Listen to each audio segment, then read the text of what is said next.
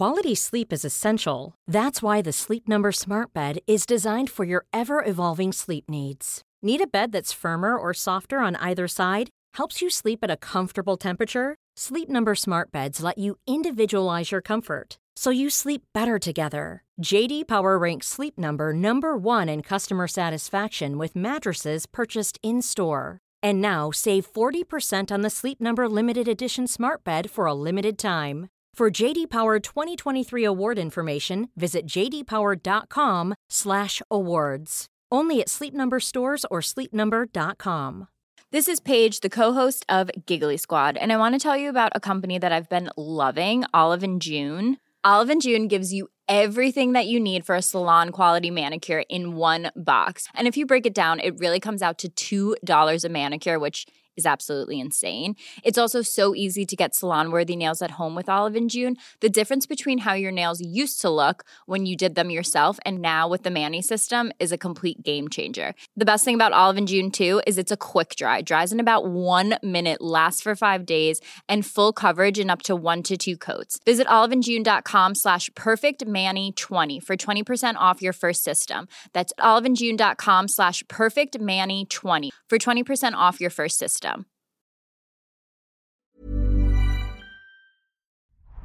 The New Statesman. I'm Megan Gibson, Executive Editor, Foreign in London. I'm Katie Stallard, Senior Editor, China and Global Affairs in Washington, D.C. I'm Alona Ferber, Special Projects Editor in London. It's Thursday, the 2nd of February. You're listening to World Review from The New Statesman, a twice weekly international news podcast. Every Monday, we interview a guest for their unique perspective and expertise. Then, each Thursday, we come together to unpack some of the most significant stories in world affairs. Last week, a deadly Israeli army raid in the West Bank city of Jenin and a shooting attack in East Jerusalem capped off one of the bloodiest months in Israel and the occupied territories outside of a full scale war in years. Like us, is a stalwart believer in the negotiated two state solution. Um, the only path to a lasting resolution of the conflict and, critically, equal measures of democracy, opportunity, and dignity for Israelis and Palestinians. We discuss what the sharp rise in violence means for Netanyahu's new government and its relationship with allies abroad. Then we discuss a long running but increasingly critical problem the global aging crisis. We also take a listener's question on how seriously we should take Boris Johnson's claims that Putin threatened him with a missile you know, he, he sort of he threatened me at one point and said, you know, uh, Boris, I don't want to hurt you, but uh, with a missile it would only take a minute or something like that. You know, uh, yeah, jolly. Thank you for joining us. Let's begin.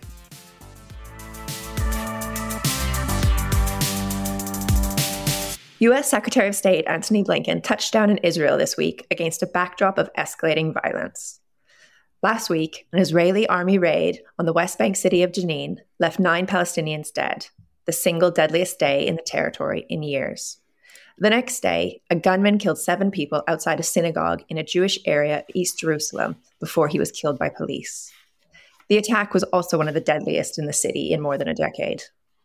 This sharp rise in violence has taken place just weeks after Benjamin Netanyahu's new far right government has come into power. Alona, as our very welcome guest today, I wanted to start with you to give us the context and background of this new government in Israel. The government is fairly new. It was sworn in in December, just before the end of the year. And this was a government that's come out of the fifth Israeli election in less than four years. It's an unprecedentedly religious and right wing government. So it's the most far right religious governing coalition you could have. And part of the reason that that has happened is because the current Prime Minister, Benjamin Netanyahu, when he was. So, I mean, just it's important to explain here that Israel has a proportional representation system. So, when a party or a politician is trying to cobble together a coalition, they need a majority of 61. There are 120 MKs in the Knesset. And when Benjamin Netanyahu was doing his horse race wrangling to get together the coalition, usually he would have different people to go to and leverage to negotiate who joins, what they get in their coalition agreements. But this time, Netanyahu, who is still on trial for separate charges of bribery, breach of trust and fraud and is desperate to stay out of jail, although he completely denies this has anything to do with anything that he's doing. He was really with his back up against the wall and didn't really have many coalition partners to choose from. So he ended up with the two ultra Orthodox parties and a slate of very far right Jewish parties who were able to request anything they wanted, knowing that he really needed them in government. So that's the, the government that we've got in place today. And since in the first kind of few weeks of that government, um, the big headlines that have come out of the country are that there are protests all the time because the new government is trying to overhaul the judicial system to stamp out what they call judicial activism. And Now's party is trying to make changes that would basically uh, give the government an automatic veto and override through the Knesset of Supreme Court decisions. So um, opponents to that say that it's going to do real damage to Israeli democracy, the very fragile democracy that it is already. And the violence that we've seen since the raid in Jenin that you mentioned in the opening, the raid was had the highest death toll of a single operation recorded by the UN since it began recording stuff in 2005. It's part of an ongoing Israeli operation against Palestinian factions in that part of the West Bank. And it was launched after a wave of Palestinian attacks last spring. And it was followed by rockets from Gaza and IF strikes. So you can see the cycle of violence starting again. And it's really important to understand that, that when that and the attack in Jerusalem, which was also one of the deadliest for years. Seven people died in that attack in East Jerusalem. And the following day, a 13 year old boy attacked two people. So you can see that kind of the cycle of violence is really horrendous. But that's happened. You know, you've, you've had kind of um, a lot of Palestinians dying in the West Bank this year and last year, and kind of violence continuing. So this is, I guess it's important to understand that this is part of a kind of continued cycle of violence. And the new government, part of the context that's important to understand is that one of the most know, extreme members of the government, that's he's called Itamar Ben Gvir, and he leads a party called Jewish Power. He is now the Minister for National Security. He's in charge of the police. He's in charge of the border police. And you wonder when you see the responses, for example, after the attack in Jerusalem of the synagogue, which was a horrendous attack, but Israel detained 42 people after that attack. And you do wonder how much the far right sort of influence of, of the party the head of that, that ministry is having on the fact that the government isn't really calming the flames, particularly. Netanyahu eh, you know, I think is quite a cautious leader in, on that sense. He doesn't jump into kind of war or attack, but he isn't necessarily able to control his coalition partners very easily now because of that context I explained around forming the coalition. So, yes, you've got a kind of a really volatile situation with a government that is not particularly no, one who's looking at it from the side is filled with confidence about the government being, you know, wanting to calm the flames or try to bring about peace in any way, I think, at this point. So you haven't there's been no signs that there's been attempts to de-escalate the situation in any way. I would say no. In fact, something that the Israel's liberal daily Haaretz, its editorial today, focuses on a bill that passed the first of three Knesset votes on Monday by a margin of 89 to 8. And that's a bill that would strip Israelis of their citizenship if they commit acts of terrorism and receive money from the Palestinian Authority. If you think if you're a Palestinian citizen of Israel, the government wants to pass a law to basically say that your citizenship is conditional on something. And we're talking about citizens, people who are part of the state, they were born there, they grew up there. And there's already a citizenship and entry to Israel law, which prevents Palestinian citizens from living in Israel with their non Israeli spouses. And the nation state law, which is something that came in a few years ago, basically makes Palestinian citizens second class citizens. So, you know, that sort of thing doesn't sound like it's calming flames in any way. One of Ben Gvir's first, and this is preceding the raid and the attack, one of Itamar Ben Gvir's first acts as the national security minister was to tell the police to ban Palestinian flags from public places, even though they're not actually illegal in, in under Israeli law. And even the Jerusalem Post, which is a very right wing paper, said, hey, that's a step too far. Let people wave the flag for freedom of speech reasons. And he's also told the police to be to crack down on protesters who, who are out all the time protesting against the reforms government's trying to push through. Um, Antony Blinken was in, in Israel, of course, as we all know, and there's calls from him and from leaders around the world for calm on both sides. He said he he's concerned about the trajectory for the two state solution. And, you know, Netanyahu was able to kind of, I think it was very much water off a duck's back for him. He's so good at handling that kind of situation and so good at communicating about. His line is, yes, yes, okay, but actually look at the Abraham Accords. We'll get to peace with the Palestinians later, which does seem pretty disingenuous, doesn't it? But I guess.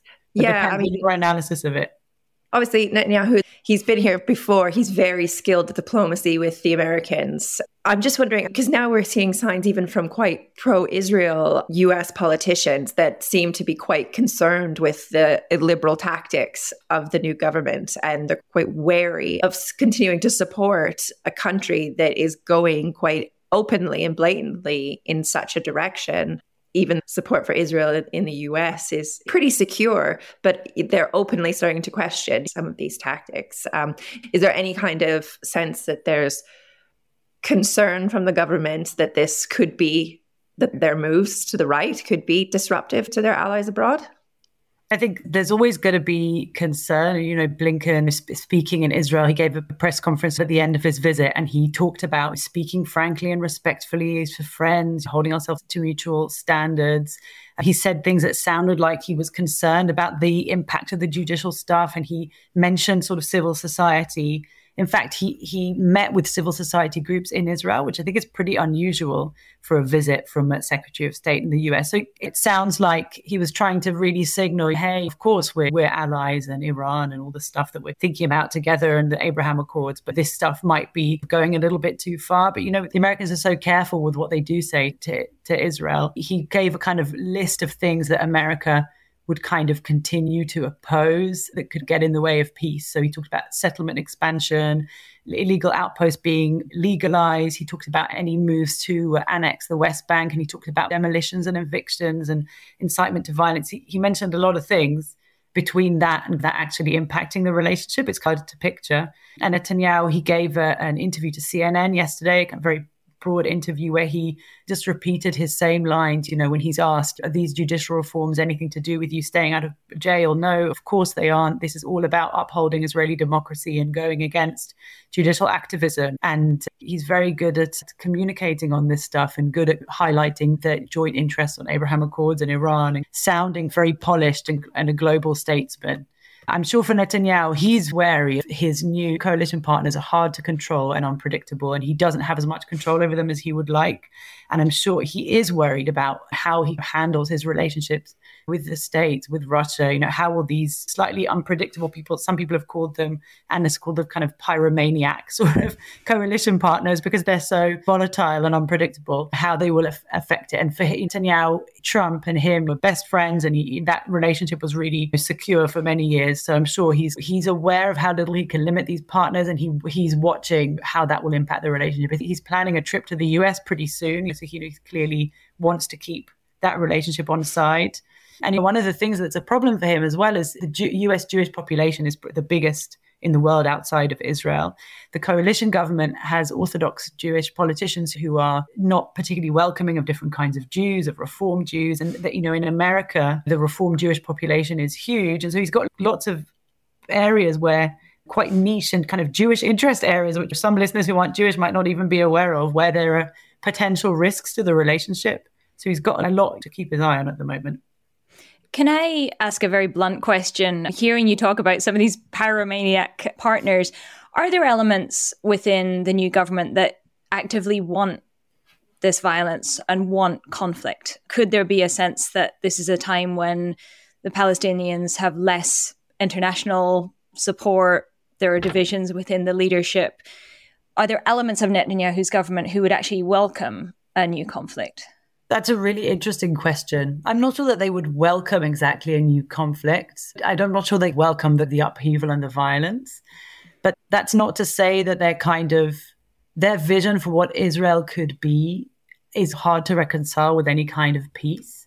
And the place they see for Palestinians within that vision is not a kind of one exactly of peaceful coexistence. You've got people in that coalition, and Bezalel Smotrich, who leads another one of the big parties, religious Zionism. It's, it's out, it's out there on the internet. He's written about his sort of vision for the future and how he would fix things, and it includes you're transferring populations out, getting rid of disloyal citizens, moving them out of the country, all sorts of things that, that are about sort of Jewish hegemony and a kind of Jewish supremacy in those areas. You know, they are far right Jewish supremacist extreme ideologues. So I don't think that they're looking for a fight in that sense, but others might disagree with me. But I think they're not exactly looking for peace either, if that makes sense. And I don't think, you know, so Itamar Ben-Gvir, who I mentioned, he's like the winner of this, the last election. He was very popular. He got a lot of votes from younger Israelis who moved polling more to the right. And a lot of Israelis are looking into saying he will bring security back. We're sick of the violence and the instability. This guy will, will fix things. They see themselves as sort of guardians who kind of, you know, bring back order and keep the enemy at bay or something rather than looking for a conflict, I think. Thanks so much, Alona, for joining us today. Put this all into context. As you said, it's early days of the government, so I'm sure it's a subject we'll be returning to, and you will be joining us again. Thank you so much. Now we turn our attention to uh, an age old problem or an old age problem. On the 23rd of January, Japan's Prime Minister Kishida Fumio warned that the country's falling birth rates were reaching crisis point that could soon see the nation struggle to maintain its basic societal functions. But Japan isn't alone. Nations across the world, including China, the US, the UK, and Italy, are all dealing with rapidly aging societies, which could have terrible consequences. Shrinking workforces, stalled growth, huge portions of society in need of care with no means to fund it. Now, Katie, you wrote about this very subject this week. So I wanted to start with you. Why don't we've known that Japan has an aging society for some time now? What is it that's actually reached the crisis point in Japan? Yeah, your pun is absolutely forgiven because this is an age old problem. You know, like I remember going to Japan on a reporting trip in, in 2017 to do a story on Japan's aging crisis. So this is not a new issue. The difference and why I think Kishida is putting this in such blunt terms now, really describing this openly as a, an existential threat to Japanese society. And he's talking about this now being a now or never moment to tackle this, is that it's happening more rapidly than even the Japanese government had predicted. So last year, you saw births in Japan drop below 800,000 for the first time, which was something they had expected to happen in eight years' time. So this is happening more rapidly than had been expected. And the figures that you're now looking at are close to a third of the population aged 65 or over. So you have this kind of perfect storm of a rising cost of social security programs like pensions and medical care at the exact same time that the proportion of working age people who are paying into these programs is falling. So it is a very serious problem and it's happening much more rapidly than the government had expected. And you're right to point out that this is not just happening in Japan. You know, I think one of the things, particularly for developed advanced economies to look at is the trajectory that Japan is now on, potentially being the future for many other countries around the world, including the UK, including the US, including countries like South Korea, which last year broke its own record for the world's lowest fertility rate. And even countries that we have often not put in this category, such as China, um, long the world's most populous country, last year reported its first population decline in just over six decades. The last time China's population officially fell was in 1960 to 61, which was towards the end of uh, China's Great Famine. So, this is a serious problem which has global aspects to it. There are specific factors within each of these countries, but there are also commonalities. And this, the sort of st- statistics that you're looking at for the world in general are by 2030, one in six people will be age 60 or over. By 2050, that number will be more than one in five. And one thing to note is that 80% of that population will be living in low and middle in- income countries. So the way that this has been talked about is the danger of so many of these countries, and including major countries such as China, growing old before they grow rich. So having an aging population without necessarily the resources to, to care and provide for that population.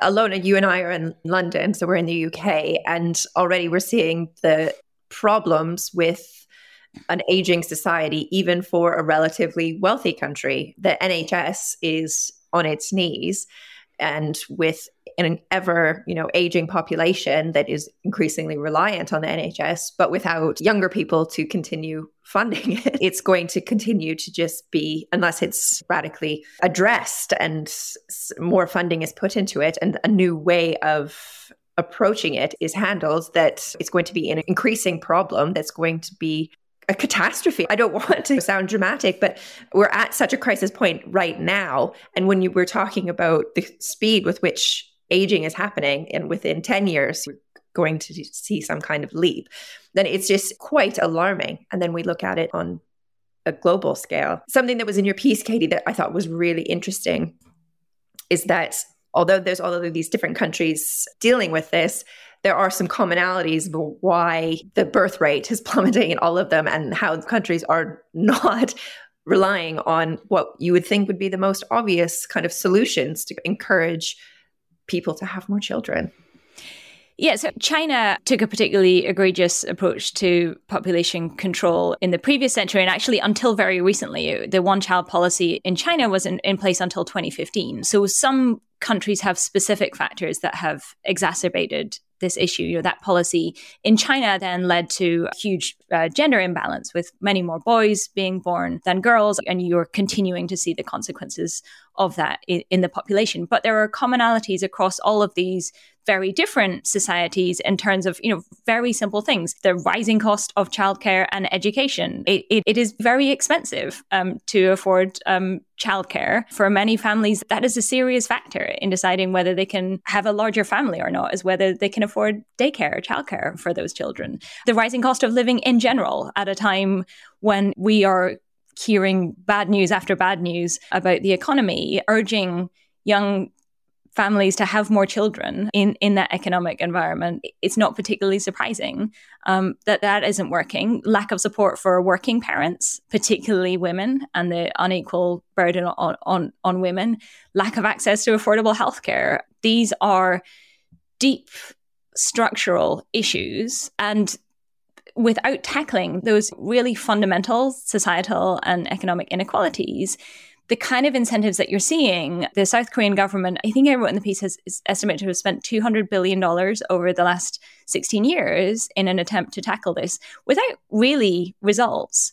Because offering parents a financial incentive for having children or offering small support towards childcare and towards education doesn't address these fundamental issues. So without those major efforts to tackle the real reasons that that families decide to not have more children, that, that so many more would be parents decide not to or decide to have one or two children rather than more. And really, these are just kind of band aids. So these approaches to the problem have consistently not worked. So it is that the Japanese prime minister is putting this in these very shrill now or never terms but without taking a different approach, then it's going to just be more of the same result. It's going to be never. It's sort of shouting into the wind, but not really changing anything. So I think this is an issue. You know, we were talking before this recording that this is, you know, for some people, I guess, a little bit on the scale of climate change, where you understand this is a global issue, but the scale of the changes that are needed seems so overwhelming that it is very difficult to generate momentum and particularly political will to tackle this and to take to take serious action. So unfortunately in 5 years time we may all be back here again talking about the even more urgent scale of, of global aging crisis and we'll all be on the podcast till we're 90 years old because by then we'll all be working in, well into our old age. Oh my goodness. we'll never retire. Anybody, it sounds very scary and like the prospect of us working till we're 90 is real. But is there anybody who's saying, hang on, actually, this is an opportunity? And this actually could be in some way a good thing? to an extent that this doesn't have to be a devastating crisis. On the one hand, some of this is coming from a good thing, which is that global life expectancy is rising. People are living many more years than they previously have done. So if you put effort into some of those underlying structural issues, like affordable healthcare, if you help people to stay healthier for longer, then it doesn't necessarily mean that an older population will necessarily need a great deal more healthcare than the current proportion. But the problem is that this will it would require a shift in mindset. You look at the protests happening and the strike across France on raising pension age. That would be one of the things that we would have to change. We would have to shift towards a model of expecting to work longer and we'd have to put really serious efforts into keeping the population healthier for longer. So there, there is a way that this could not be a disaster. But again, there's very little political will to tackle that. There could be movement, for instance, one of the things that Japan is very poor on um, is openness to, to immigration. So I think at a time when immigration is politically demonized, it would be helpful for politicians to be more more open and more realistic about actually the benefits of, of immigration, particularly for those of our societies that are aging much more rapidly. But there doesn't seem to be the political will to tackle it and to talk about these subjects more openly. Yeah, I think you're really right to compare it to the climate change debate, just because it does seem like there are some very tangible solutions, but there are some political roadblocks and mindsets that just can't really seem to be overridden to get there. Or at least I think there's a disconnect. We can understand the problem, but then when it comes to the action, I'm speaking from the United States, where often parents have no parental leave and people's access to healthcare is tied to their jobs. I think societies like the US are this contradiction that on the one hand there's a, a enormous passion around the, the pro-life wing of the Republican Party, for instance, but that doesn't seem to translate into then action to support working parents and to to make it possible for people to to have more children. So I think it, it's not unlike climate change. This is one of these issues that you know the science is actually not all that complicated. It's the political and the societal changes that would need to happen that seem to be the, the real roadblock. Wherever you are in the world, if you're interested in global affairs, you can subscribe to The New Statesman in digital, in print, or both from as little as £1 a week. That's 12 weeks for just £12. That's €1 Euro a week in Europe and just $2 a week in America. Just go to www.newstatesman.com slash podcast offer.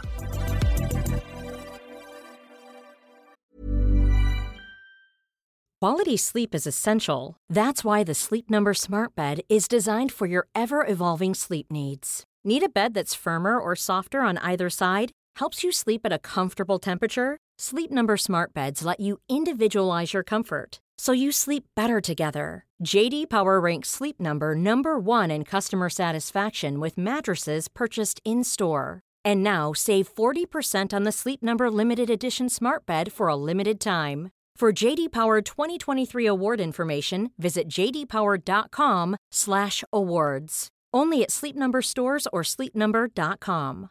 This is Paige, the co-host of Giggly Squad, and I want to tell you about a company that I've been loving, Olive and June. Olive and June gives you everything that you need for a salon quality manicure in one box. And if you break it down, it really comes out to $2 a manicure, which is absolutely insane. It's also so easy to get salon worthy nails at home with Olive and June. The difference between how your nails used to look when you did them yourself and now with the Mani system is a complete game changer. The best thing about Olive and June too is it's a quick dry. Dries in about one minute, lasts for five days, and full coverage in up to one to two coats. Visit oliveandjune.com slash perfectmani20 for 20% off your first system. That's oliveandjune.com slash perfectmani20 for 20% off your first system system. Want flexibility? Take yoga. Want flexibility with your health insurance? Check out United Healthcare Insurance Plans. Underwritten by Golden Rule Insurance Company, they offer flexible, budget friendly medical, dental, and vision coverage that may be right for you. More at uh1.com.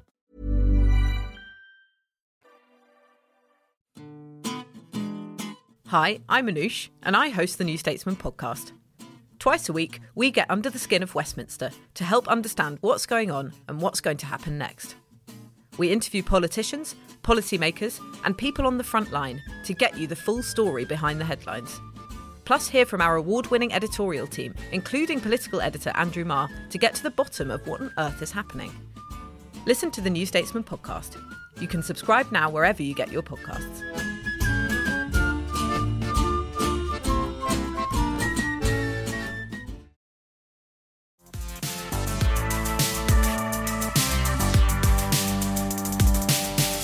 Now it's time to hear from you with a section we like to call You Ask Us. A listener asks Boris Johnson has said that Putin threatened him with a missile strike ahead of the war in Ukraine. Is he for real? Katie, as this is a subject you have also written about this week, and I know you have lots of thoughts on, what is this really about? So, for anyone who may not have heard Boris Johnson's extraordinary brush with death, he relates this in a new BBC documentary, which, to be fair, I will say I have only heard a, the clip that was released. I have not f- heard the full interview. But Boris says, when he's talking about a conversation with Vladimir Putin roughly three weeks before the start of Russia's war against Ukraine, he threatened me at one point. He said, oh, Boris, I don't want to hurt you, but with a missile, it would only take a minute. And then he stops and sort of half smiles to himself and says, Jolly. So there are two issues here. The first is, did Vladimir Putin actually say this? The Kremlin says uh, he did not. The spokesman Dmitry Peskov has said that either Boris Johnson is lying or he misunderstood what was being said. Peskov says that Putin did say that he was talking about what would happen if Ukraine joined NATO and missiles were deployed near the Russian border.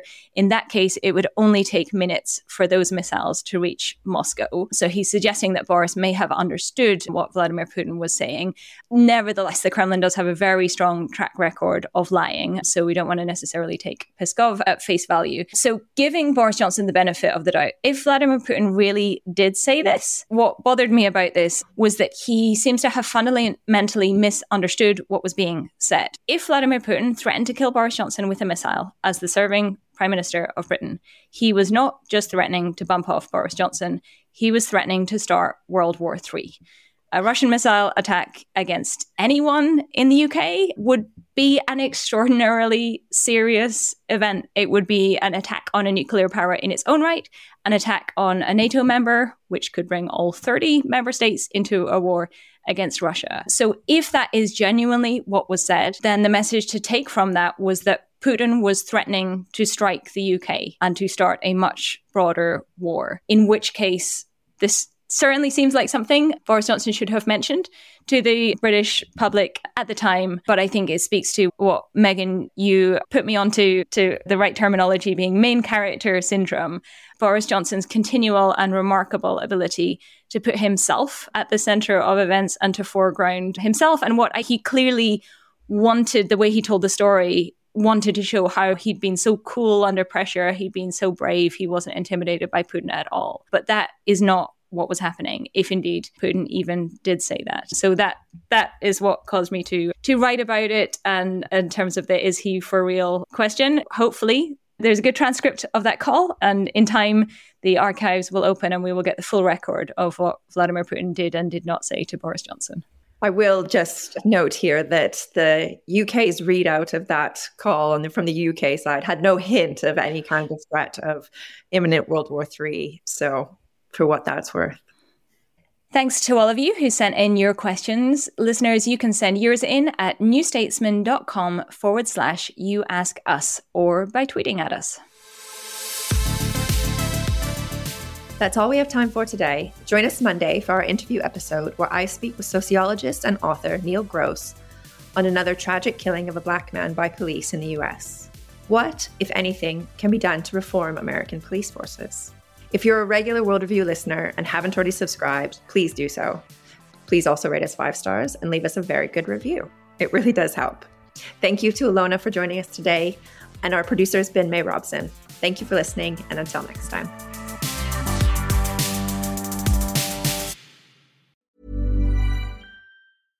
Flexibility is great. That's why there's yoga. Flexibility for your insurance coverage is great too. That's why there's United Healthcare Insurance Plans. Underwritten by Golden Rule Insurance Company, United Healthcare Insurance Plans offer flexible, budget friendly coverage for medical, vision, dental, and more. One of these plans may be right for you if you're, say, between jobs, coming off your parents' plan, turning a side hustle into a full hustle, or even missed open enrollment. Want more flexibility? Find out more about United Healthcare Insurance Plans at uh1.com. Trust in politics is broken, so can we get UK politics working again? That was the last time we were happy.